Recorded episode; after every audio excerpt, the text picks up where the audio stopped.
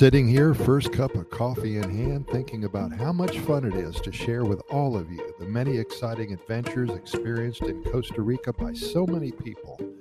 Books have been written, movies have been made, lives have been changed by this thing we lovingly call the Pura Vida lifestyle. And what a wonderful way to live it is.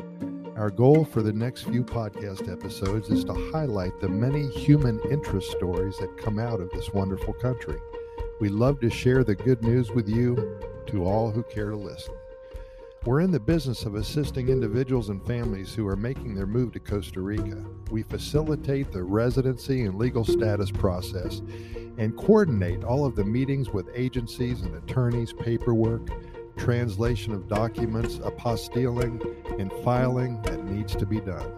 We've been doing this for many, many years and love to interact among our clients from the first day they become a client to the present. We stay in touch with most all of them and we love to share their stories on our podcast platforms as well as in Kevin's Corner. Bert and Betty, they're from Phoenix. They, their love for Costa Rica started around 2005 and now they finally have made their permanent home here. Bert contacted us yesterday after reading about another couple who were having a great time in their new life scenario. He wanted to tell us that in their small town in the southern zone, both of them have set up a volunteer mission for the less fortunate. Twice a week, a group, about five or six expats, visit the homes of the neighboring townspeople with tools, hammers and wrenches, nails and screws, and they repair things washers that don't work, kitchen sinks that are clogged up, etc., etc. They visit about 15 people weekly. Next week, they're starting an English class for their neighborhood, Pura Vida, always paying it forward. And I'd like to finish off this short episode by sharing a poem with you written by Kathy J. way back in 2013. I think she lives in Monteverde now in the cloud forest. Pay it forward if you can.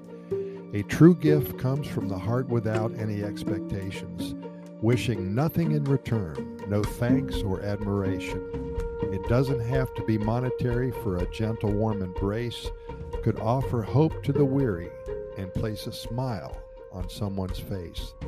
The things we remember most in life are gestures along the way that others have made to help us through life's challenges each day.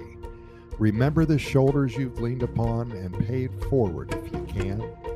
This world could be a better place. I believe that giving was mankind's greatest plan. Pura Vida.